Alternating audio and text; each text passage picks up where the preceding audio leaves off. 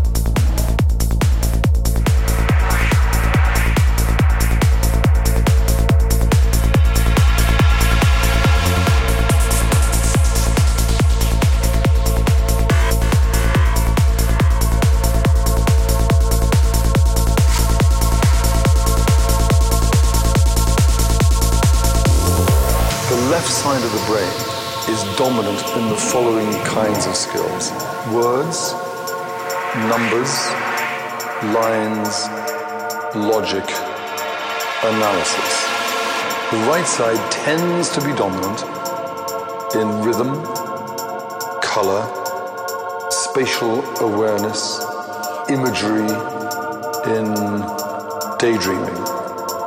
And you must know that, for example, creativity is not, as nearly everyone in the world thinks, that creativity involves logic. It involves analysis. It involves words, songs, so the conclusion is that both sides of the, of the brain, of the cortex, need to be used in harmony with each other. Then you get an explosion of creativity.